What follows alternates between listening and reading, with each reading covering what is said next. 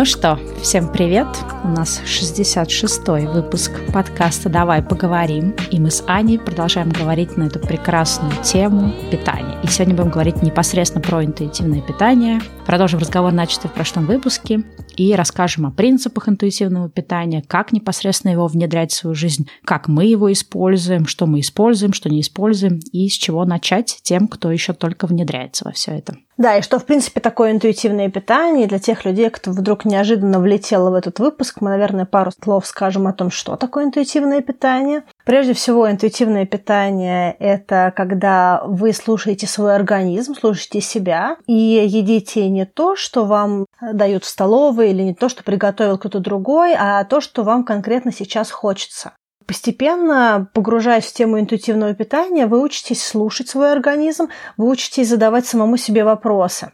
Допустим, есть такое маленькое упражнение в интуитивном питании, когда вы записываете свои ощущения, что вы ели и как вы себя почувствовали во время потребления этой еды и после потребления этой еды. Соответственно, постепенно вы будете знать, что, к примеру, каждый раз, когда вы поели бургер, вам, у вас было ощущение, что какая-то тяжесть в желудке. К примеру, у кого-то может быть другое ощущение. Или вы поняли, что когда вы едите картошку, вам хорошо, а когда вы едите кукурузу, то у вас потом зудит в животе или какие-то другие реакции. Постепенно вы хорошо себя начинаете понимать и выбирать те продукты, продукты, которые благоприятны для вашего организма в какой-то период времени, а также то, что организм хочет. Здесь важно тоже, наверное, говорится в том, что интуитивное питание – это не какая-то очередная диета, да, и мы в этом говорили в прошлом выпуске. Мы говорили о том, почему диеты не работают, э, как мы пробовали, пытались, и в итоге тоже сдались, и как мы пришли к интуитивному питанию. Здесь важно понимать, что интуитивное питание – это не какой-то, там, не знаю, свод правил или набор конкретных действий, которые подходят э, абсолютно всем, да, то есть интуитивное питание питание, оно как раз вот о том, о чем сказала Аня, о том, чтобы почувствовать свой организм, и это, наверное, самая сложная вообще часть всего этого упражнения, научиться понимать, да, там, когда ты хочешь есть, сколько ты хочешь есть, что тебе нужно. И также научиться питаться в рамках, тоже мы об этом говорили в прошлый раз, в рамках физического голода, то есть реальной потребности организма в каких-то продуктах, в какой-то еде. И таким образом, в общем-то, уйти от эмоционального голода, когда мы едим еду для того, чтобы заесть какие-то свои проблемы, да, чтобы решить какие-то, какие-то свои эмоциональные состояния. И я хотела тут рассказать про, наверное, основное возражение, которое я слышу, когда мы говорим про интуитивное питание, когда человеку говорят, что ты, в принципе, можешь есть все, что угодно. Все, что ты хочешь, все, все ты можешь есть. И в этот момент человек говорит, ну да, тогда я буду есть только чипсы, пирожные, мороженое и прочее. Но правда заключается в том, что нет, э, не будете, потому что в какой-то момент времени это будет очень некомфортно, и когда вы поели три дня тортики, то потом вам становится очень дурно, вам, у вас портится настроение, вам, у вас очень тяжело в желудке, глобально это не, не тот э, опыт, который вы получаете. И тут я могу рассказать свою детскую историю. Я в какой-то момент времени летом была в доме отдыха, и ко мне папа приезжал на выходные проведать меня. Мне было, наверное, лет 14 на тот момент, 14-15. И мне тогда нравились э, вот эти э, жевательные конфетки, жевательный мармелад, какой-то супер такой порнушный российский мармелад, типа фруктовый сад, или как так называлось глобально. Это был прям такой ядреный мармелад с очень ярко выраженными химозными вкусами груша, яблоко там и прочее. Ну, глобально жевательный мармелад. Я вот помню, что папа мне привезет чуть-чуть его, я его съем и снова хочу мармелад, а папа говорил, Ань, ну что ты ешь, это же какая-то дрянь, ну зачем ты такой ешь. И в какой-то момент времени он мне привез мешок его. Прям килограмм или что-то типа того. Говорит, ну ладно, хочешь есть, вот ешь. И я хочу сказать, что я не смогла съесть даже половину пакета. То есть как только этот мармелад у меня стал в огромном количестве, очень быстро я к нему потеряла и эмоциональный интерес, и физический интерес. И я даже не смогла дать этот пакет, просто потому что мне в какой-то момент стало абсолютно дурно от него. Когда вы интуитивный едок, когда вы привыкаете слушать себя, и когда у вас нет серьезных ограничений в том, чтобы есть те продукты, которые вы интуитивно бы сейчас для себя выбрали, вы и не выбираете есть какую-то супер мусорную еду, потому что организму объективно от этого плохо. Если вы начинаете слушать свой организм, то в какой-то момент времени вы присыщаетесь, и вам просто неинтересно это есть. Выбирайте что-то другое. Да, ну и вот правда заключается в том, что действительно, если вы, например, у вас есть какой-то конкретный продукт или тип продуктов, о котором вы часто думаете, там, воспринимаете его как плохую еду, какую-то злую еду, если вы позволите себе там за несколько дней питаться только им, скорее всего, вы удовлетворите эту потребность. То есть тут как бы работает такой психологический момент, когда мы знаем, что мы себе что-то э, не позволяем, или когда мы знаем, что мы себя в чем-то ограничиваем, в нас просыпается этот плохой э, субъект, который, естественно, этого хочет, да, такой, который бунтарь, который требует этой еды просто потому, что это ограничено. Проблема, естественно, людей заключается в том, что вряд ли кто-то себе позволит три дня питаться, там, не знаю, чипсами или там неделю питаться чипсами. То есть нам всем кажется, что, ой, ну все, там в этот момент случится все самое страшное. Но если вы реально попробуете месяц жить в режиме вообще вот ем только то, что хочу, то, скорее всего, к концу этого месяца вы реально перезахотите есть вот эти, ну, так скажем, страшные, плохие продукты. Да, слушай, кстати говоря, в книжке, допустим, у Бронниковой в интуитивном питании, еще где-то я встречала это в каких-то других книжках, есть рекомендации для родителей, которые стараются своего ребенка отучить от какого-то супервредного продукта, какого-нибудь там очередного киндер-сюрприза или каких-нибудь мороженых таких, которые прям супервредные, жирные. Как правило, э, родители выбирают ограничения, что вот, ну, не больше, чем столько-то там в день или в неделю. А как раз в этих книжках рекомендуется иметь эти продукты с избытком. То есть эти продукты не должны быть каким-то святым граалем. То есть если, допустим, кто-то хочет отучить своего ребенка от каких-нибудь шоколадных яиц, эти шоколадные яйца должны быть вообще на виду, то есть они должны лежать как мандарины на полке. Сейчас рассказываешь страх родителей, мне кажется. Но так в книжке написано, что не каждый родитель решится на этот эксперимент, но а, глобально это то, что работает для того, чтобы ребенка, и, надо сказать, взрослого тоже, а, отучить от а, какого-то вредного любимого продукта, который бесконечно хочется есть. Этот продукт должен быть в избытке, как минимум в два раза больше, чем вы потребляете, и он должен находиться в очень легком доступе. То есть он не должен где-то быть запрятан на какой-то верхней полке за ключом или что-то еще, а он должен лежать фактически просто в центре гостиной или на столе на кухне, так, чтобы он стал таким же естественным, как салфет. Горками в каждом углу комнаты. Ну, да, да, да, в этом фишка, потому что когда теряется а, святость этого продукта, какая-то, знаешь, неприкосновенность. Такая... Неприкосновенность, да, ты просто его не выбираешь. Да, ну, в общем-то, на этом, наверное, основано, это один из таких, да, главных постулатов интуитивного питания, что, переходя на него, да, ты полностью отказываешься от всех запретов в еде, ты отказываешься так называемого вот этого диетического мышления, то есть когда ты отдаешь предпочтение одной группе продуктов, отказываешься другой. То есть э, это важный такой вот этап. И, наверное, больше всего, в общем-то, у людей вызывает страхи, что да, сейчас, если я от всего откажусь, то все пойдет просто в моей жизни под откос. Но мы говорили в прошлом выпуске о том, что в долгосрочной перспективе ни одна диета ни для одного человека не сработала, да, в силу разных причин. И поэтому, в общем-то, убеждая себя, что вот пока я ограничиваю, у меня все не идет под откос, а если я себе дам свободу, я опущусь под этот самый откос, мы себя обманываем, потому что в долгосрочной перспективе интуитивное питание, оно как раз приводит к тем результатам, которых ты все хотел, пытаясь чего-то там ограничивать. Да, допустим, есть такое очень прикольное упражнение тоже в книжке «Интуитивное питание». Мне, мне показалось, что оно очень удачное. Первое – это забыть идеологию, что есть хорошая еда и плохая еда. Есть просто еда, и вы ее комбинируете в зависимости от ваших потребностей. Потому что часто, когда люди долго сидят на диетах, или когда они себя в чем-то ограничивают, у них есть понимание, что вот эта еда, она э, хорошая, полезная, правильная, здоровая, какая-то еще еще, там кто-то использует слова органик, ну, неважно, да, какая-то есть плюсовая еда хорошая, какая-то минусовая, вредная, какая-то неправильная. Когда вы перестаете делить еду на хорошую и плохую, у вас становится просто еда, и вы ее позволяете себе э, в зависимости от того, что хочет ваш организм. И организм выбирает то, что ему нужно в настоящий момент. В книжке, допустим, у Бронникова есть такое прикольное упражнение. Она считает, что нужно выписать как минимум 10 убеждений, которые у вас связаны с едой. Допустим, что есть хорошая и плохая, что не есть после шести, что обязательно должен быть баланс белков, жиров и углевод и прочее. То есть вы выписываете, ну, у каждого свои будут убеждения, кто-то может mm-hmm. писать что-нибудь из серии «нельзя солить еду». Да, запивать это плохо.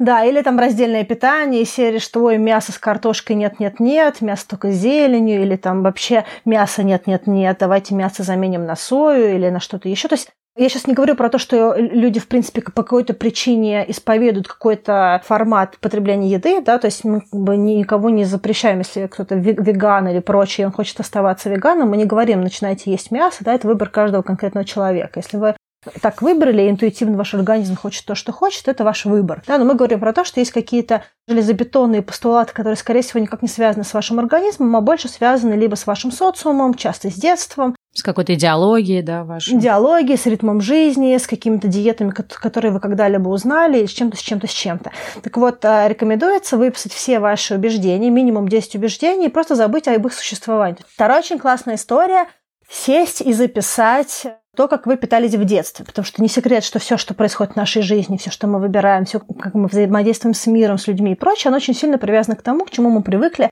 в наши такие романтические годы, да, детские, ностальгические. Поэтому, если у вас в детстве какая-то была очень жесткая история, в принципе, просто здорово ее записать. Она может быть даже не очень жесткая, но какой-то у вас есть хэбит, какая-то привычка, которая пришла из детства, которая, скорее всего, вы исповедуете сейчас, но она никак не связана с вашей потребностью, с потребностью вашего организма, а она во многом связана с тем, что вы просто выросли в такой семье или в таком обществе. Я могу привести несколько примеров, то есть из своей личной жизни. Например, один из примеров связан с тем, что вроде как надо есть в начале, например, суп, потом, да, там, горячий, а потом десерт. И, например, для многих людей вот этот десерт, который можно съесть только после еды, он на самом деле не то, как устроен их э, организм, но мы привыкаем, да, что вначале еда, потом десерт. В какой-то момент я помню, что когда у меня был сильный крейвин какого-то десерта, то есть мне хотелось какого-то конкретного тортика, я понимала, что мне вот хочется тортика, а не то, чтобы мне хочется еды. И я просто какие-то какие-то, например, приемы пищи просто заменяла вот этим конкретным пирогом или тортом или еще чем-то. И с точки зрения да, того, как мы выросли, это как бы ненормально, да, то есть нельзя поесть десерт до еды. Но на самом деле это никак не обосновано, скажем, научно, да, что десерт после еды лучше, чем десерт до еды лучше, чем десерт после еды. То есть, если это то, чего тебе хочется в данный момент, и это может удовлетворить твои какие-то потребности, да, то это ок. Но нам сложно на это перестроиться. Второй момент про то, что, например, э, вот кстати, то, что, то, что для меня уже открыли книжки по интуитивному питанию. Мы говорили тоже про это в прошлом выпуске, вот про это вот взаимоотношение с голодом. То есть раньше мне, например, как казалось, что вот мы, например, с кем-то там договорились встретиться там в 7 вечера покушать, да, или ко мне кто-то придет в гости, или там я жду, да, когда мой партнер вернется с работы, чтобы сесть вместе есть. Но у меня голод сейчас час, а мы договорились, да, что это будет в 7 вечера, это через 2 часа. Раньше я очень как-то странно себя вела, то есть я следовала этому сейчас. Я могу понять, что если мне сейчас хочется есть, я не буду ждать какого-то общего, общей посадки за стол, или я не буду ждать общего вот этого время встречи, я просто съем сейчас, да, если у меня уже сейчас сильный голос, а потом, когда мы встретимся с, там, с компанией друзей или с каким-то конкретным человеком, ничто мне не мешает просто попить чай вместе с ними, да, или какой-то перехватить что-то более легкое. И это тоже, ну, о неких таких вот социальных установках, да, что там есть надо три раза в день, или что нужно все всем обязательно вместе садиться, хотя на самом деле твои какие-то личные, да, пищевые потребности могут быть совсем другие. И вот интуитивное питание, оно про то, чтобы отказаться от этих каких-то вот установок, ну, они не только из детства, да, идут, но они из всей нашей жизни, да, которую мы прожили до этого, они могут идти. А еще мне очень нравится понимание, почему вы сейчас кладете еду в рот, то с чем она связана. Допустим, у меня очень много еды, которую я потребляю за компанию. О, да. Если я куда-то иду, мне очень нравится есть с кем-то. То есть я из тех людей, которые любят что-то есть за компанию. Меня, допустим, часто обламывают друзья и подруги, которые приходят на какой-то завтрак выходного дня и говорят, я уже позавтракал, но я попью с тобой кофе. И меня это эмоционально прям сильно выбивает, потому что я думаю, what the fuck? А, мы пришли завтракать. Ну окей, хорошо, съешь йогурт, будь готов к завтраку. Ну, то есть, почему? Ну, либо тогда надо было встречаться на ланч. Ну, условно говоря, потому что я люблю есть вместе. Еще я также очень сильно люблю делить еду, поэтому мне очень нравятся все эти ближневосточные, знаешь, когда ты заказываешь кучу мелких вещей в стол, и потом вы едите ну, это да. уже совместно. Ну, такие всякие ритуальные питания, да, мне оно очень нравится, ну, как бы social. Еще мне тоже очень понравилось из книг из разных. Эм, я начала себе задавать вопросы, которые раньше себе не задавала. Хотя частично я их задавала, наверное, в свой период, когда я открывала для себя себя. Первое, что я поняла, и в книжках тоже это есть, э, нужно понять, э, действительно ли вы хотите есть. Потому что есть несколько вещей, которые люди часто путают с голодом и забиваются. Первое, вы хотите есть или вы хотите пить. Я, допустим, в какой-то момент очень четко разделила у меня thirst or hunger, да, то есть Жажда или голод? А, да, ну вот жажда или голод, связанный с едой. То есть, что я хочу, спить или есть. И это очень важное тоже знание, потому что часто мы едим тогда, как на, когда на самом деле нам просто хочется обычной воды. И вот э, когда ты выпил стакан воды, ты не хочешь, ну не потому, что ты желудок набил, а потому что потребность на самом деле была не, не в еде. И я в какой-то момент начала различать. Вот я сейчас знаю по своему организму, чего я хочу. Это скорее еда или скорее питьевая вода. А еще вторая вещь, которую я тоже в себе начала замечать. Я хочу есть или я хочу спать. Или я просто истощена морально или физически. Раньше я каждый раз, когда я чувствовала себя эмоционально плохо, мне казалось, что мне не хватает еды. Мне казалось, что мне не хватает энергии, нужно поесть. Ну, если так совсем банально объяснить свои позывы, как можно спутать сон и еду. Да? То есть мне казалось, что я просто истощена, потому что я не ела. Э, сейчас я четко знаю вот это ощущение усталости, когда мне не нужно есть, когда мне нужно закрыть глаза и полежать или там поспать и прочее. И это тоже здорово понимать, а что организм просит, потому что если вы хотите спать, а вы сели поесть, вам лучше от этого не станет. Вы просто забьете свой организм, но бодрости не прибавится. Да, тут у каждого своя какая-то история. Мы тоже вот говорили в прошлом выпуске, и я, например, поняла, что да, вот э, я едок, который ест, когда ему скучно, и, например, тоже кажется, что вроде бы мы все знаем, что такое голод, но на самом деле, если я, например, села за компьютер, и я делаю что-то, что вот, да, то, что вот называется я в потоке, да, то что-то, что меня очень сильно захватывает, занимает, может, это какой-то монтаж какого-то важного для меня видео, может, я что-то создаю, я могу реально э, большие промежутки времени не испытывать голода и не хотеть есть, то есть, ну, у меня такой организм, что мне не надо есть часто. Но если я, например, нахожусь в какой-то состоянии, когда я такой вот немножко непонятная и скука, или, например, я нахожусь, вот, особенно у меня это проявляется в каких-то поездках, когда я в поездке, ну, в каком-то месте, где я, например, во время поездки занимаюсь не тем, чем мне хочется заняться, а как-то вот следую э, всей группе или следую какому-то другому человеку, с которым я нахожусь в поездке. Ну, то есть как бы что-то вот не так происходит, как мне бы хотелось. Я это называю тупка, твое такое состояние. Да, тупка. Мне хочется, у меня постоянно какая-то подрыв, а пойдем сядем в кафе, пойдем поедим. У меня голод проявляется там, в пять раз чаще, чем, да, когда я нахожусь в этом состоянии потока и делаю какую-то работу. И я тоже, ну, относительно недавно начала тоже об этом думать. То, о чем мы сейчас говорим, это какие-то уже такие, знаешь, наверное, более высокие уровни интуитивного питания, то есть, ну, не, не потому, что мы такие классные, а потому что это приходит со временем. То есть я по сути, нахожусь на интуитивном питании, наверное, последние, может быть, 4 года, да, то есть, ну, естественно, я не всегда знала, что это интуитивное питание, как, как вначале оно было как-то очень интуитивно, потом я уже подкрепила все эти знания книгами разными, да, вот ты приводил как раз книгу Светланы Бронниковой «Интуитивное питание», то есть это вот из русских авторов, да, наверное, такой самый главный автор на эту тему. Есть также книги американских авторов, это Эвелин Триболи, тоже книга называется «Интуитивное питание», и сейчас, кстати, появилась так называемая называемой рабочая тетрадь по интуитивному питанию. Ее перевела Лена из издательства ET Books. Что прикольно, да, вот в плане того, что есть как бы теория, а иногда людям сложно войти, да, то есть как вот с чего начать, что нужно делать. Вот как раз в рабочей тетради там есть очень много заданий, то есть тебе нужно отвечать на какие-то вопросы, что-то там прописывать, как-то рефлексировать на то, как ты себя ведешь. Ну, тоже помогает тебе, в общем-то, в этот э, путь включиться, потому что в целом путь, конечно, он такой не, не быстрый путь перехода на интуитивное питание, жизни, потому что ты учишься заново, не знаю, как-то выстраивать взаимоотношения с едой, лучше понимать себя, лучше вот именно чувствовать какие-то свои ощущения, да, которые вот есть в теле. И ты знаешь, наверное, самое сложное вообще с точки зрения интуитивного питания, что когда я, например, полностью отказалась от, от то, что да, ты сказал до этого, от идеи вот ограничивать себя, то есть я ушла от всех вообще каких-то подходов, потому что даже тот же ЗОЖ – это на самом деле диетическое мышление. То есть кажется, что ну ЗОЖ – это же все как бы один плюс. На самом деле нет. То есть когда ты подходишь к еде с точки зрения этой еда плохая, это вредно, это не вредно, это мне можно, это нельзя, это все равно определенная диета, да, определенное ограничение. Вот когда ты полностью от этого всего отказываешь, самое сложное на самом деле заключается в том, что вокруг тебя люди продолжают, э, не знаю, возводить еду культа врага, да, то есть ты вроде такой сам отказался, а потом там кто-то вокруг тебя, ой, боже, ладно, съем сейчас еще раз этот жирный пирожочек, пускай мне от этого будет плохо, и на самом деле это довольно-таки странно, когда ты начинаешь наблюдать за тем, что люди вокруг э, реально делают свою жизнь хуже от того, что называется вот этим самобичеванием через еду. Могу сказать, что я поддерживаю этих людей, которые э, едят 15-й пирожочек и занимаются самобичеванием, потому что я очень люблю еду, и она, в принципе, закрывает очень много моих разных потребностей. Поэтому время от времени я вываливаюсь из интуитивного питания в сторону э, икеевских тортиков, э, круассанов и прочее. Но я хотела бы сказать немножечко про то, что ты сказала чуть раньше, по поводу перехода в интуитивное питание – и тут я хотела бы предложить людям, которые ни разу не исследовали интуитивному питанию, метод, который изначально прописала Марша Херен. Херен – план питания. Я про него узнала от Кати Коваль, от ее проекта Detoxicate. Катя назвала это 3 плюс 3. Это значит, что у вас есть три основных приема пищи, которые вы потребляете через 3 часа. Это такой удобный транзишн, такой переход от какого-то хаотичного питания в интуитивное питание. Но пока вы еще до конца себя не чувствуете и не слышите, все равно нужна какая-то нормализация. Фактически это такой план нормализации, который я тоже как-то использовала, мне кажется, весной, когда я прям супер все сбила, и у меня было очень странное потребление еды, и мне помогло. Как это выглядит? Первое, так же, как и в интуитивном питании, вы не делите еду на плохую и хорошую, а вы едите еду, которая нужна вашему организму.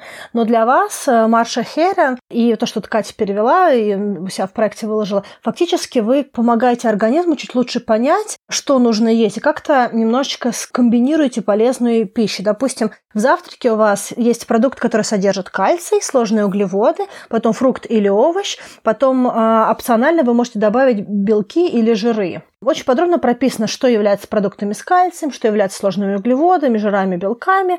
Э, а еда для радости фактически это либо какой-то десерт, там могут быть и чипсы, и выпечка, фактически то, что вам доставляет радость с точки зрения еды. И вы это тоже интегрируете в вашу еду, потому что, как можно сказать со Стеллой, ограничения приводят к перееданию и к срывам. Поэтому если вы идете в транзишн интуитивного питания, вы свою любимую еду тоже интегрируете в этот э, формат. И таким образом э, рекомендуется питаться не менее трех недель. И, в принципе, это вот такой план, когда вы организм немножечко выстраиваете в какую-то систему, а потом эта система уже становится ненужной для вас, потому что вы уже начинаете лучше слышать свой организм и поступательно перестраиваетесь к тому, что нужно именно вам. Да, это, конечно, для кого-то работает, но она противоречит концепциям интуитивного питания, потому что, во-первых, она тебе говорит, сколько раз есть, она говорит тебе, как часто тебе есть, через сколько времени. Вот для меня, например, более какой-то логичный, ну, для моего типа личности, переход на интуитивное питание называется эксперименты, да, то есть ты э, принимаешь то, что ты отказываешься от всех ограничений, ты начинаешь есть то, что тебе хочется, столько тебе, э, сколько тебе хочется, и ты просто отдаешься отчет, что у тебя будет какой-то переходный период, когда у тебя, ну, будет все уста- устаканиваться, да, когда ты будешь понимать себя. Соответственно, ты экспериментируешь, ты что-то ешь, смотришь, ну, что из этого всего получается. И э, для того, чтобы, например, ну, перейти на интуитивное питание, я вот рассказывала как раз в конце прошлого выпуска, да, мне просто подошел, не знаю, у меня сработал простой подход, просто есть разнообразную еду, потому что мысль о том, что ты, тебе нужно отслеживать, где у тебя кальций, где у тебя белок, где у тебя там, не знаю, какие-то витамины, это на самом деле, ну, опять же, мы возвращаемся в диетическое питание, которое тебе дает очень много разного ненужного тебе стресса, и тратит твое время на то, чтобы тебе вообще это все изучать. На самом деле, если ты просто ешь разную еду, стараешься, чтобы ты ел не одно и то же, а все время разные вещи, и здесь еще важно тоже экспериментировать с едой. То есть, если вы, например, никогда не ели, я не знаю, там, э, спаржу или брокколи или бордовую капусту, не знаю, как она называется, да, то в следующий раз, когда вы приходите в магазин, вы думаете, окей, обычно я беру это, это, это, а что, если я возьму что-то другое? И вы, соответственно, все это едите и таким образом обогащаете свою, не знаю, библиотеку еды в голове, и это как раз помогает вам, э, в общем, не знаю, больше о себе узнать. Мне, конечно, такой метод более близок. Но, видишь, я тут э, э, предлагаю вариант, который, может быть, тебе не очень подходит, потому что ты чуть-чуть лучше умеешь все этими вещами управлять. Я уже говорила в прошлом выпуске, как я переходила на интуитивное питание. Но вот эта схема, я, допустим, ее использовала весной, и она мне помогла выйти из абсолютно адового режима хаотичного потребления всего. То есть это не когда ты сидел на диете, а потом перешел на другую диету, а когда тебя просто эмоционально срывает с катушек, и ты просто всасываешь в себя еду, и тебе нужно переключиться на какой-то режим интуитивного питания. И мне, допустим, вот эта система помогла, потому что я смогла немножечко отрегулировать еду, которую я ела, и как-то ее нормализовать и по объему, и по частоте. Я не следовала прям ровно, что там будильник не ставила, чтобы через три часа пообедать, но глобально какие-то были условные рамки или схемы, которые позволили мне переключиться. Я думаю, что будет часть наших слушателей, которые не так э, хорошо чувствуют самих себя, им нужна будет какая-то транзишн-система. И вот из того, что я вообще сталкивалась с чем, мне кажется, что вот этот Марша Херен самая удобная, потому что она тебя, в принципе, не ставит в режим, что тебе нужно есть конкретно конкретный продукт, она тебе просто очерчивает категории, а в ней ты уже ешь то, что у тебя отзывается, и частично нормализуешь, а дальше ты уже понимаешь. Тут очень важный момент, мне кажется, чтобы нас неправильно не поняли люди, да, ты сказал, что вот, возможно, ты стала лучше себя чувствуешь, да, там, в плане своего организма, но это, во-первых, не так, просто я давно уже этим занимаюсь, что называется, этим интуитивным питанием. Для того, чтобы начать интуитивное питание, тебе не нужно иметь какой-то мега-навык, мега-скилл, потому чтобы себя чувствовать. Как я вижу это, и как, наверное, это является, да, интуитивное питание, такое поступательное процесс, то есть ты как раз экспериментируешь, пробуешь, допускаешь ошибки, что-то делаешь, что-то что у тебя в моменте тебя удовлетворяет, в моменте удовлетворяет, но ты понимаешь, что тебе нужен этот процесс э, поэкспериментировать с собой, чтобы прийти. То есть я не могу сказать, что я прям, ну, я говорила просто в прошлом выпуске о том, что у меня там были проблемы, что я не чувствую, когда у меня голод, или я не чувствую, когда у меня наступает момент насыщения. У меня сейчас до сих пор тоже какие-то бывают такие моменты, когда я не уверена, что я там что-то прям чувствую. Для меня именно вот интенсивное питание – это почему нужно отказаться да, от всего, почему я так считаю, что лучше, лучше сразу как бы отказаться от диетического мышления как раз чтобы дать себе возможность э, проэкспериментировать, потому что когда мы включаемся в какое-то вот э, прописанное нам питание, мы немножко отказываемся от того, чтобы самому на себе это прочувствовать и думаем, что вот какая-то вот этот какой-то вот рычажок, какие-то вот эти костыли, которые нам кто-то придумал, могут за нас какие-то вопросы решить. Но это на самом деле тот путь, который, который каждый из нас должен проделать сам. И то, и то может для кого-то работать. А я скажу, что еще для меня работало. Допустим, для меня в какой-то момент сработало то, что я начала завтракать причем не просто завтракать, а я начала завтракать очень разносторонне. То есть фактически то, что я делала, у меня на, на тарелке были все возможные вкусы и различные категории продуктов. У меня было что-то обязательно зелененькое, какая-нибудь либо зелень, либо овощи. У меня были яйца, как правило, у меня были сыры были либо мясо, либо рыба, что-нибудь такое, что мне нравилось, либо колбаски какие-то, либо какая-то красная рыба, либо какой-нибудь, не знаю, еще что. То есть я делала ростбиф накануне, то у меня мог быть кусок ростбифа. А у меня была какая-то история с хлебом, либо круассанчик с собой был, либо какой-то черный. Ну, фактически у меня было столько разных продуктов на тарелке. Там я еще очень люблю греческий йогурт, поэтому вот я все это делала. То есть глобальная концепция была какая? Получить на завтрак многообразие вкусов. Соленых, сладких, кислых, горьких и прочего. И что мне это дало? Мне это дало то, что дальше в течение дня я не накидывалась на еду. Того, что мой организм настолько был насыщен вкусной и разнообразной едой, я могла пройти мимо какой-то лавочки со сладким и вообще даже на нее не обратить внимания. Или пройти мимо какой-то любимой кофейни и даже не зайти за кофе, потому что я, в принципе, достаточно вкусно и приятно позавтракала. Вот этот вот первый прием пищи в день, на мой субъективный вкус, супер-мега важный. Это формирует мой весь день.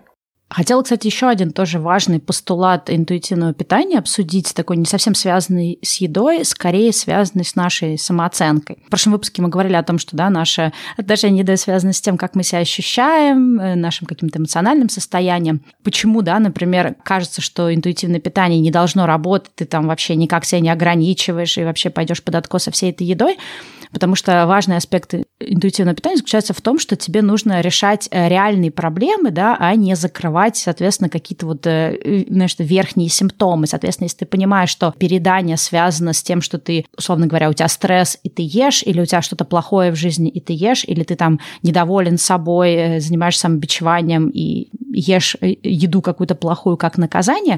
То есть если вот эти проблемы решать отдельно от еды, то со временем сама проблема с едой пропадет. И, кстати, у Бронниковой мне понравилось тоже, у нее было очень много о том, что есть вот эти разные типы едоков, или как-то, я не помню, как это у нее точно это формулировалось, о том, что, там, например, наши взаимоотношения с родителями или наши взаимоотношения с какими-то, да, там, важными людьми, которые нас воспитывали в детстве, они тоже сказываются на наших каких-то пищевых привычках или на наших каких-то вот этих сложностях в плане взаимоотношений с едой. Получается, что если ты решишь те вопросы, тебе не надо будет э, решать вопросы с едой, потому что если ты разобрался с самооценкой, соответственно, да, заедание каких-то там стрессовых моментов тоже уйдет. Если, например, ты разобрался с тем, ну, то есть там часто, да, у девушек бывает, что если там, ну, мужчин, наверное, тоже, но вот у девушек, мне кажется, связано с едой, что если какие-то у тебя там романтические отношения не сложились, ты начинаешь резко вообще там ударяться в какое-то адское питание, как тебе кажется, потому что ты вот это такой, мне плохо, мне грустно, можно съесть коробку мороженого. Но на самом деле, если бы э, момент одиночества, да, то есть тот факт, что ты сейчас один, не в отношениях, не был бы для нас таким вот трагичным моментом, то и не было бы потребности, соответственно, закрывать это как-то едой. Поэтому, кажется, работа со своим эмоциональным состоянием, работа со своей самооценкой, да, какой-то, там, если у кого-то есть какие-то тревожности, беспокойство, какой-то стресс, то есть работа с этим стрессом, оно, в общем-то, влияет на то, как, в общем, все происходит у нас с нашей едой. Вот второй момент очень важный, это, в принципе, наверное, наше отношение к себе.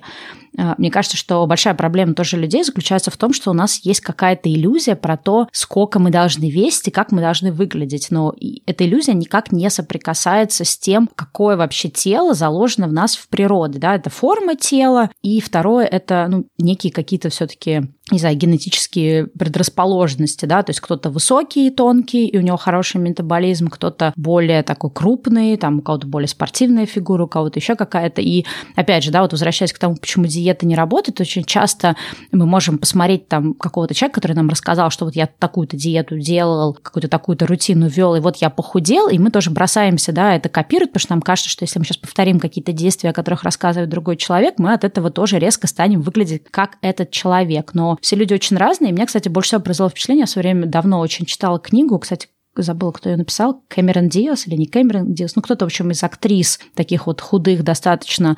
Книга называлась э, «Тело», «Боди», и она рассказывала о том, что, в общем-то, пока она была моделью, она всю свою жизнь питалась вообще всяким фастфудом, трэшем, но это никогда не, свя- не сказывалось на ее внешнем виде, просто потому что вот у нее такой метаболизм, то есть она могла есть все что угодно и все равно оставаться худой. Это не значило, что она была здоровым человеком, да, это не значило, что у нее была там здоровая кожа или там здоровое тело или еще что-то, но вот чисто внешне это выглядело как худоба, да, то, что вот привлекательно для многих. И надо понимать, что для кого-то это не будет так работать. И есть такой момент, да, что если мы пытаемся стать худее, чем то, что заложено в нас природой, а благодаря там, не знаю, модной индустрии, журналам, не знаю, фитоняжам в социальных сетях и так далее, да, у нас всех есть иллюзия, как мы должны выглядеть, но, к сожалению, эта форма тела или этот вес или вот эта фигура, она не является нормальным для нашего организма и не является здоровым для нашего организма, поэтому, собственно, тоже диета не работает, да, мы можем временно войти в это состояние, но потом наша природа все равно нас оттянет в то, каким э, должно быть наше тело. У меня, кстати, была в детстве подружка, которая выходила гулять с половиной батона хлеба. Она была супер-мега худая длинная, и она просто выходила, у нее было пол батона, и на нем было сливочное масло с сахаром или солью, или подсолнечное масло с сахаром и солью. Жесть. И мы просто сидели на качелях,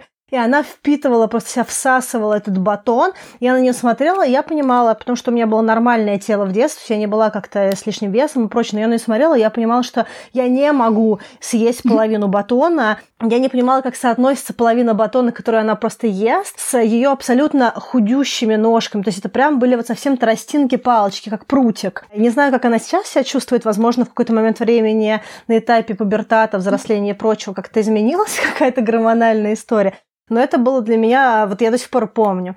Мне, кстати, не нравится вот эта концепция вот у Броникова, я тоже ее читала по поводу того, что у нас у всех есть свой типа врожденный вес. Я как человек, который сильно прикольно передвигался по весу в течение жизни, мне кажется, что во многом мы вольны каким-то образом корректировать то, как мы будем выглядеть, и, в принципе, можем дойти до какой-то любой точки, ну, и при этом оставаясь здоровыми. И другой момент, что нужно понимать о том, что мы не можем прийти в любой вес э, с разбега, то есть, ну, как бы любой этап нужно пробивать, и чем дальше это от какого-то более-менее естественного телосложения, такого-то, ну, то, что стало говорить, что врожденное, да, телосложение, тем э, сложнее для организма будет туда прийти и зафиксироваться там. Ну, там невозможно остаться, в этом вся проблема. Ну, возможно, просто просто это требует очень больших усилий. То есть, чтобы остаться в сильно менее естественном для твоего телосложения весе, организм должен к ним, с ним сродниться. То есть, он должен привыкнуть к тому, что ты вот так сейчас выглядишь, и это значит, что нужно фиксироваться в этом весе какое-то очень долгое время. И, в принципе, поддерживает это, поддерживает это спортом, поддерживает какими-то другими активностями, питанием и какими-то вещами. И организм, мне кажется, в какой-то момент времени а, приспосабливается к телосложению. Поэтому как бы тут я с Брониковой, ну, как бы с этой концепцией концепции не очень согласна. Мне кажется, что, в принципе, мы можем быть любыми, просто нам нужно понимать, что некоторые вещи требуют э, супер-мега других усилий. И э, тут я хотела бы как раз вот эти категории, которые мы в прошлом выпуске потребляли, какие есть виды едоков. Я себя отношу, мне кажется, к еще двум едокам, которых нет в книжках, но я вот для себя их так определила. Первое – это едок, который руководствуется принципом фигня сожгу спортом. Это те люди, которые едят и, допустим, бегают или занимаются другими какими-то активностями и прекрасно понимают, как они могут регулировать свое телосложение, свой вес спортивными активностями. Я, допустим, человек, который ест думает, вечером выйду на пробежку. А второй, мне кажется, что я едок, который а, я условно называю эксперимент и дефицит. Часто у меня он срабатывает в поездках, когда я понимаю, что мне что-то мега вкусно, и э, я понимаю, что как только я уеду из этой страны, я, скорее всего, этого не буду есть в таких количествах, потому что просто этого нет. Допустим, в Непале были очень вкусные мамо с баффало, да, с, с мясом буйвола, и очень специфическими соусами, именно местными. Я понимала, что когда закончится моя поездка в Катманду, двухмесячная, закончится эта еда, и я просто закидывалась этими момо, так что они у меня из ушей лезли, чтобы когда я уехала, мне их больше не хотелось. И, в принципе, я была супер неинтуитивным едоком, я просто всасывала в себя эти момо, понимая, что у меня есть ограничения на срок, срок питания этими момо. Ну, такая вот у меня еще категория есть. Я все-таки хотела, знаешь, э, э, немножечко вернуться назад к этому разговору про тело, то, что ты сказала, что тебе вот как раз не понравилась эта концепция у Бронниковой, про то, что, в общем-то, есть какой-то у нас естественный, даже не врожденный, это естественный какой-то размер нашего тела. Ну, я как человек все-таки, который за бодипозитив, я, мне как раз очень понравилась эта концепция. Она мне понравилась именно тем, что я вдруг поняла про себя, что я все, все это время, да, когда там, например, до этого сидела на диетах, я хотела быть э, ну, сильно худее, чем то, что естественно для моего организма. И вот то, что ты сказала, да, для того, чтобы быть сильно худее, э, чем то, что естественно твой организм, тебе нужно тратить очень много усилий. И тут э, как бы для меня, например, не совсем очевидно вот сейчас, да, в долгосрочной перспективе, зачем столько сил на это тратить. То есть, конечно, когда у тебя, ну, немножко так мозг промыт, и ты такой brainwash на тему того, что худоба как-то определяет твои успехи в жизни или что-то еще такое, да, делает тебя лучше, не знаю, привлекательнее или еще что-то, то, конечно, тебе кажется логичным тратить эти силы. Но для меня это тоже немножко вот эта вот э, борьба за вот этот внешний вид, она немножко тоже вот про все эти разговоры про достигаторство, да, когда ты очень сильно к этому стремишься, ты тратишь на это очень много сил, но глобально ты на это тратишь слишком много энергии и слишком много хорошего настроения. То есть это тебя не делает счастливее, получается, это какая-то цель ради цели. И в этом смысле мне, конечно, ближе концепция бодипозитива в том, чтобы уважать свое тело, уважать свои какие-то, не знаю, изгибы, да, и то, что у тебя есть. Но видишь, что тут, тут руководствуется только тем, что человек может хотеть быть худее, и это какие-то навязанные э, обществом стандарты. Но, во-первых, э, пробивать границы какого-то своего естественного тела это не только вниз, но иногда вверх. Допустим, я знаю девчонок, которые природно супер худые, и для них все детство была проблема войти в какой-то вес, который был больше похож на тот вес, который остальные, допустим, девушки в пространстве имеют, им хотелось быть менее худыми. То есть им как раз хотелось, чтобы их тело приобрело какие-то curves, да, какие-то очертания, и э, они стремились как раз к тому, чтобы перестать быть плоскими, а быть более фигуристыми. Это тоже вещь, которую им требовалось преодолеть для того, чтобы стать фигуристыми, когда ты природно совсем такой плоский. Ну да, но видишь, для меня тут вопрос, а зачем как бы тебе быть фигуристым, если тебя природа заложила? Знаешь, как вот то, что у меня рост метр пятьдесят, а я бы всю свою жизнь стремилась быть метр семьдесят. Ну это видишь, потому что ты, в принципе, не можешь себе приделать ноги. Но глобально мне, в принципе, понятна эта концепция, потому что природа тебе может давать одно, а ты пробиваешь границы природы. У каждого есть свои какие-то потребности. Они могут быть эмоциональными, они могут быть функциональными, они могут быть связаны с твоей какой-то мечтой. Есть у кого-то мечта полететь в космос, у кого-то есть мечта объехать весь мир, у кого-то есть мечта иметь попу и грудь. Ну, причем естественным образом, да, ну, там, накачать или там как-то по-другому перестроить питание, чтобы потреблять нужный колораж, который позволит накачать эту попу и грудь, ну, условно говоря. Я тут больше за то, чтобы не ставить себе ограничений к тому, что ты для себя хочешь. Ты хочешь ходить с короткими волосами – ходи. Хочешь с длинными – ходи. Хочешь носить такую одежду – носи. А второй момент по поводу того, чтобы принять какой-то есть от природы, тут очень дискутабельная история, что есть от природы. Допустим, есть девушки, которые откровенно полненькие, они всю жизнь были полненькими, прямо с детства. И они говорят, я бы был бы рад бы быть худее, но природа меня наградила такой фигурой. Принципе, они говорят, посмотрите на всю мою семью, у меня вся семья такая пухленькая. А потом ты, когда смотришь на семью, ты посмотришь, как люди питаются в семье и понимаешь, что результат этого тела не то, что она от природы такая пухленькая, а то, что с детства у семьи было принято, допустим, очень плотная еда, а, откровенно много калорий в еде, очень много еды в течение дня, молоко какое-то такое коровы добротное, знаешь, и получается, что это не результат природы, которая дала там, природа. Допустим, если бы она выросла, эта же девочка в другой семье, где был бы другой подход к тому, как семья питается, она могла бы вообще иметь кардинально другое тело. Поэтому где то, что является твоим естественным природным, а где является результатом твоего взросления, это тоже тема, которая часто на разных форумах и в разных э, выступлениях и нутрициологов, и диетологов, и, в принципе, людей, которые занимаются в том числе интуитивным питанием, обсуждается. Люди часто путают habit и данность. И habit иногда заключается в том, что ты Привычка. привык есть э, три, три куска, да, три куска мяса, допустим, вот, допустим, если посмотреть на американцев, которые на юге Америки живут, они часто все такие сдобренные. Но если посмотреть, что они едят, это часто огромное количество полуфабрикатов, огромные порции, просто гигантские. Как только ты пересекаешь определенную границу а Северной Каролины, дальше ты просто сталкиваешься с какими-то гигантскими порциями, которых просто ну, невозможно осилить даже взрослому человеку. А там ребенок идет с литром кока колы.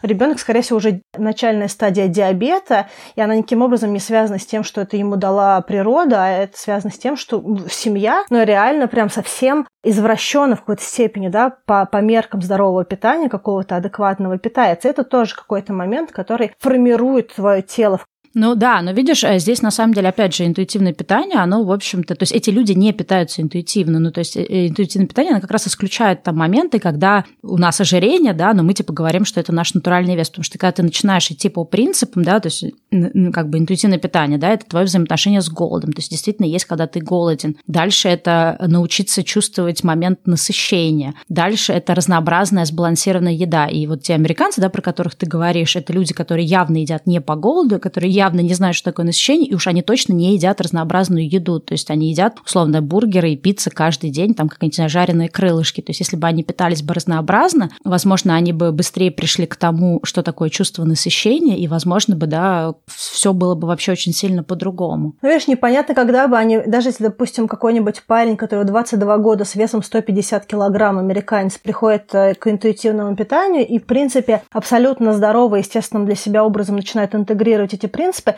не очень понятно, когда он может оценить, где вообще его естественный вес, то есть где он на каком моменте может зафиксировать. Не, но есть такая вещь, как, э, как BMI, да, то есть как это по-русски? Индекс массы тела. Индекс массы тела, да, ну то есть есть все равно определенные гайдлайны, да, какой BMI плюс-минус у здорового человека. Но он очень сильно варьируется. Я, допустим, могу сказать тебе, что а, для меня коридор BMI здорового – это приблизительно вес от 54 килограмм до 74. А я метр 72. То есть, чтобы мне поддерживать здоровый BMI, я, в принципе, могу выглядеть супер иначе.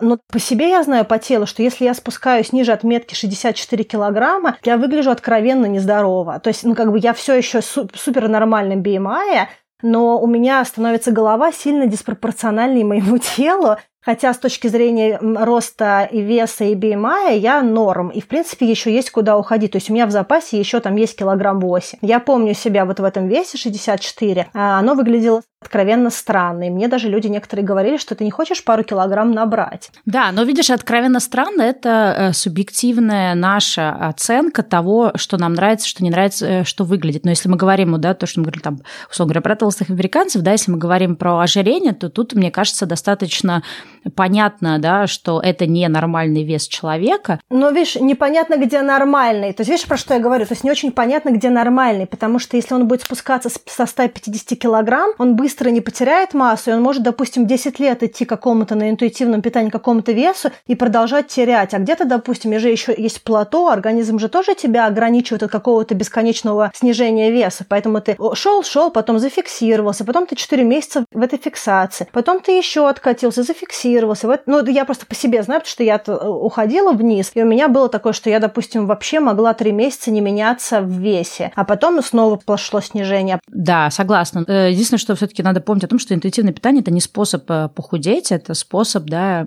питаться так. Ну, это лайфстайл, как Да, как питаться таким образом, чтобы ну, соблюдать какое-то здоровье внутри своего организма. То есть, если кто-то пытается перейти на интуитивное питание именно с целью похудеть, то, возможно, тут могут включиться другие проблемы, потому что отношения отношение ну, да. к интуитивному питанию будет как к диете, будет ожидание там быстрых результатов. Ну, это правда, да. Или какие-то вот иллюзии. Знаешь, что я по себе, кстати, поняла, когда я а, начала тоже а, больше исповедовать принципы интуитивного питания. Сначала, сначала, как я уже сказала, именно интуитивно, да, то есть когда я начала чувствовать, что у меня работает, что нет. Я поняла, что если у меня нет дома тех продуктов, которые я хотела бы есть, я начинаю перехватывать все продукты, которые есть, и я все равно не насыщаюсь, я уже забилась, я уже много всего в себя накидала, а мне все равно не, нехорошо. Я стала те продукты, которые в последнее время люблю, и то, что мне нравится есть в последнее время, я стараюсь их всегда иметь дома. То есть какие-то, не знаю, там красная рыба, греческий йогурт, авокадо, они у меня, как правило, не заканчиваются дома, потому что я знаю, что это то, что я всегда хочу. И это то, что мне тоже немножечко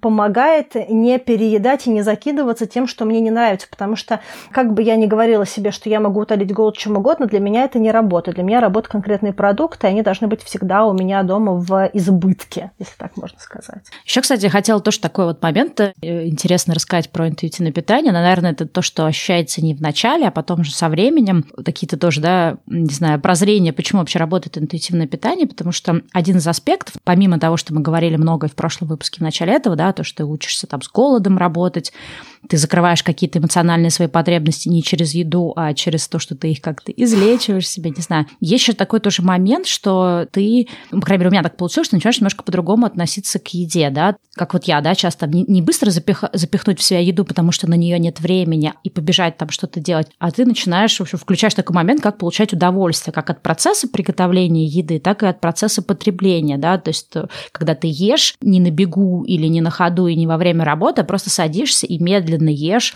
не знаю, как-то вот наслаждаешься едой, кладешь ее на красивую тарелку, не знаю, там я, например, меня был какой-то период активный, когда я ела палочками, да, потому что это заставляет тебя есть медленнее и больше как-то обращать внимание на вкусы еды и так далее. И тут такой интересный момент, что какая-то еда, которую ты до этого раньше очень сильно хотел прям есть, если ты начнешь ее есть очень медленно, пережевывая, перекатывая на языке, чувствуя все ее вкусы, ты может оказаться, что всякая вот такая вот то, что да, там плохая еда, то, что junk food, всякие чипсы, какие-то, не знаю, соленые орешки с каким-то диким количеством приправ, они на самом деле не очень вкусные, если как-то вникать в их вкус. О! Это тоже такой вот интересный момент, который со временем приходит, что когда ты начинаешь больше наслаждаться вкусом и как-то, знаешь, вот опять же, вот это любимое всеми слово осознанность, да, то есть были осознанным, замечать, быть в моменте, то это тоже очень сильно меняет твое взаимоотношение к еде и почему-то перестраивает тебя на какие-то более тоже адекватные отношения с едой. У меня была такая штука пару лет назад, когда я э, начала только э, постепенно питаться от своих потребностей, у меня был период, когда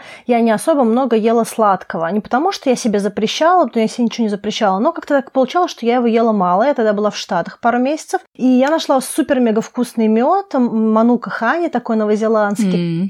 У меня есть он, кстати, дома. Я прям его обожаю. Я его наворачивала всякими орешками там и прочим. Мне прям был супер-мега вкусно. То есть я прям ела в кайф. А потом я где-то гуляла и решила купить э, киткат себе. Я вообще, в принципе, люблю киткат. И я помню ужасающее чувство, когда я засовываю киткат, и мне просто ну, чуть ли не тошнит от вкуса, потому что сладость, она просто била мне в глаза. Я просто не смогла доесть даже половинку этой палочки от того, насколько она была сладкая, и самое главное, что она была очень невкусная в тот момент для меня. Да. Сейчас я ем эти вещи мне нормально, но вот тогда я просто осознала, насколько мне было некомфортно и невкусно. Потому что рецепторы, да, перестраиваются. Да. Ну, это как, знаешь, ты, например, можешь пить э, всю свою жизнь там чай с сахаром, потом в какой-то момент, э, ну, просто как-то естественно начать пить без сахара, и ты никогда никогда не сможешь вернуться к прошлому состоянию. И вот как раз для меня, например, вот интуитивное питание, оно вот очень так поступательно, очень последовательно меняет твое отношение к еде. Да, есть какая-то еда, которую я, может быть, супер раньше крейвила, а сейчас мне ее вообще, ну, то есть мне ее просто невкусно Да. в силу разных причин. Просто, может быть, до этого я ее просто как-то запихивала, она у меня проскакивала без моего ощущения, какова она на вкус. Вот это тоже такой, наверное, очень э, важный момент, который приходит со временем. Да, у меня такое стало с бургерами тоже со многими. Я э, раньше очень любила навернуть бургеры с картошкой фри и еще каким-то Я соусом. все равно люблю бургеры. А, Я люблю тоже, и, но я не могу есть везде бургеры. То есть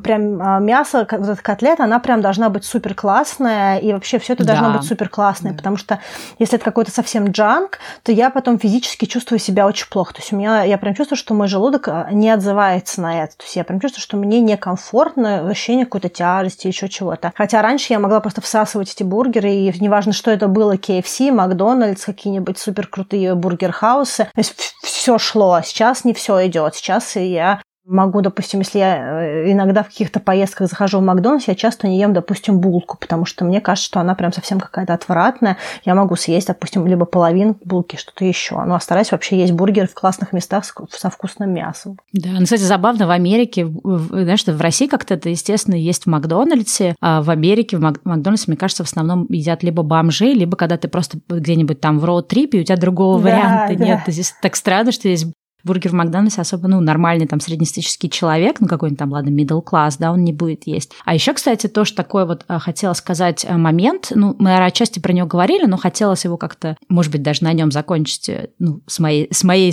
какой-то стороны выпуск. Это о том, что, вот помнишь, мы делали часто тоже выпуски про там э, перфекционизм, желание себя постоянно ругать, постоянно себя как-то критиковать, все время быть недовольным собой. И однозначно это отношение к себе проявляется в том смысле, смысле и в еде, да, то есть мы используем еду как вот очередной способ самобичевания. И я поняла, что когда вот я перешла на вот это интуитивное питание, то есть я такая решила, все, и мне сейчас, э, наверное, прекрасно от того, что я могу совершенно спокойно есть и тортики, и какие-то бургеры, и, не знаю, и Кока-Колу пить, и все что угодно. Ну, во-первых, как мы говорили, да, то есть когда ты себе это не ограничиваешь, в какой-то момент э, у тебя нет потребности питаться только этим, плюс у тебя проявляются какие-то чувства, и ты начинаешь хотеть нормальную еду, а когда ты ешь разнообразную еду, когда у тебя есть выбор, не знаю, съесть корейское барбекю или рамен, или, да, не знаю, какие-нибудь китайские дамплинги или китайский салат с огурцом, то есть у тебя куча-куча таких разных э, вообще видов еды, которые ты можешь съесть. У тебя в этом огромном выборе далеко не всегда Кока-Кола там или какие-нибудь ужасные снеки будут на первом месте, потому что есть вещи более вкусные для тебя. Казалось бы, да, наоборот, тебе хочется быть э, в начале идеальной версии себя, поэтому ты себя во всем ругаешь, и в, в том числе в плане еды, но когда ты от этого отказываешься, уходишь на интуитивное питание, в тебе появляется на самом деле как результат, но не сразу, а со временем, да, гораздо больше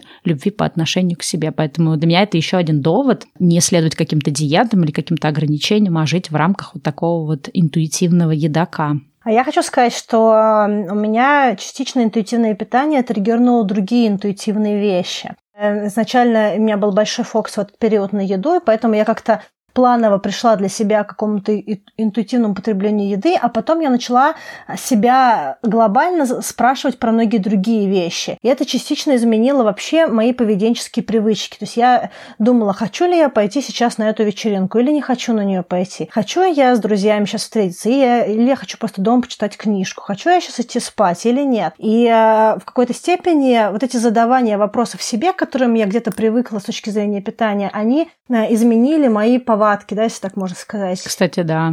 Навык разговора с самим собой, с своим условным внутренним я, если так можно сказать, он странным образом немножечко расширяет границы того, чего ты хочешь, и позволяет тебе меньше заморачиваться на те вещи, которые тебе не нужны. Это, конечно, все work in progress, да, то есть это не приходит э, сиюминутно, да, это какая-то плановая такая э, поступательная история, и у нее еще куча всяких разных откатов, да, поэтому не думать, что вы начали исповедовать принципы интуитивного питания, и никакой дороги обратно нет. Есть, и бывают какие-то праздники, когда всасываешь в себя всю еду, которая есть, и бывают какие-то другие вещи, там бывают э, поездки, отпуска, визиты родственников, встречи друзей, бывает просто какое-то эмоциональное негативное состояние, которое заставляет переедать или есть какую-то супер еду, которую и, в общем-то, и не хотелось, и вроде как и наелся всякого неприкольного, и еще и удовольствия не получил. То есть, ну, как бы это тоже норм, такое тоже бывает, и все равно есть какие-то качели, но глобально, чем, чем больше дней в году, когда вы питаетесь интуитивно, тем лучше вашему организму, и тем лучше, в принципе, ваши взаимоотношения с самим собой, и тем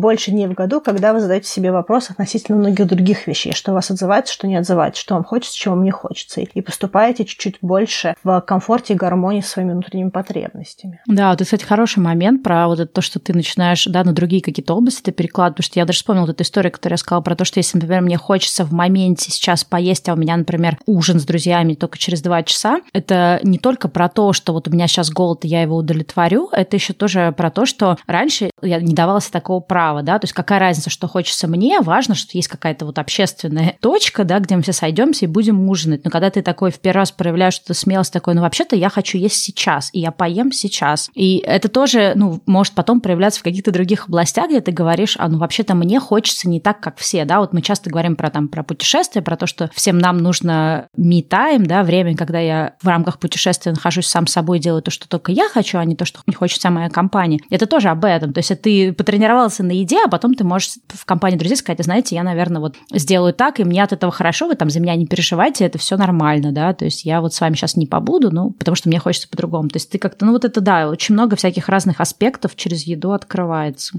Да.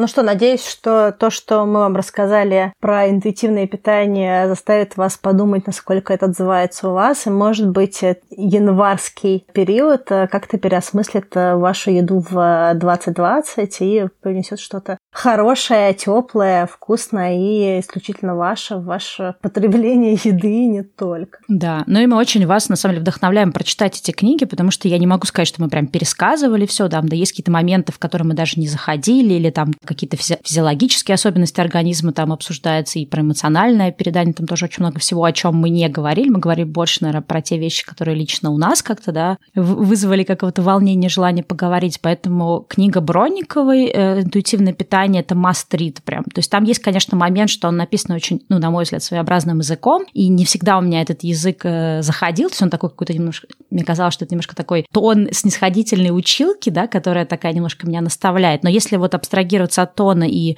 больше смотреть на содержание, то содержание там действительно классное, потому что Светлана, она все-таки клинический психиатр, то есть она работает как раз с такими зависимостями, проблемами, да, зависимостями и всякими проблемами с едой, то есть она разный спектр, в общем, всех этих вещей изучала, и поскольку она все-таки а, а также основывается на какие-то исследования, да, то ее данные это не просто какая-то очередная а, девочка, инстаграмер, э, фитоняша придумала что-то, да, это то, что, в общем-то, подтверждено клиническими исследованиями. Есть, э, соответственно, на английском, да, тоже авторы Эвелин Триболи и Лиза Рэш, которые тоже очень долго и много всего делали про интуитивное питание, и все это тоже сейчас переведено на русский. Есть просто книга, есть рабочая тетрадь по интуитивному питанию. И, кстати, вот я уже про нее сказала, про рабочую тетрадь, скажу еще раз. Мне кажется, она классная тем, что если вот вы, послушав нас или почитав книгу, все равно у вас нет ощущения, что вы понимаете, с чего начать, как вообще по этому пути двигаться, то в рабочей тетради вам дают вот эти все упражнения, где нужно там отвечать на вопросы, какие-то таблички заполнять, которые, мне кажется, вот именно планомерно вас туда в эту область будут э, втягивать и э, помогать начать что-то на практике делать. У Светланы, по-моему, тоже, да, в книге были упражнения? Да, очень много. Почему у нее там двоекнижие, там две книжки. Первые больше на понимание себя, а второе на какое-то изменение себя. То есть там пол- полно тестов, упражнений. В принципе,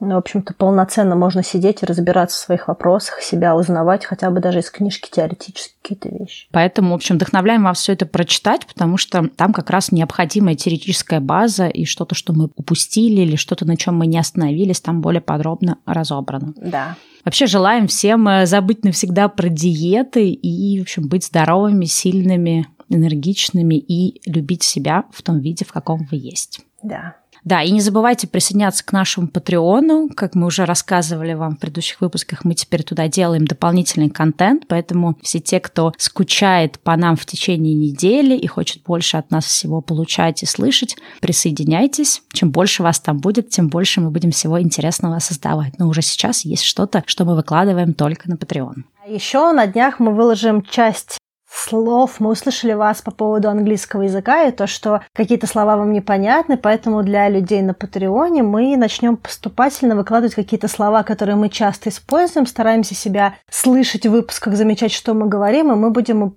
использовать эти выражения, записывать вам на Patreon, переводить и объяснять, что они значат. Поэтому для всех тех, кто чего-то не понимает из того, что мы говорим, и хочет знать больше, и, возможно, как-то даже расширить свой словарный запас английский и прочего, это то, что мы в ближайшие дни для вас зальем, чтобы вы могли посмотреть. Да, ну что, до встречи в следующем выпуске. Пока-пока. Пока-пока.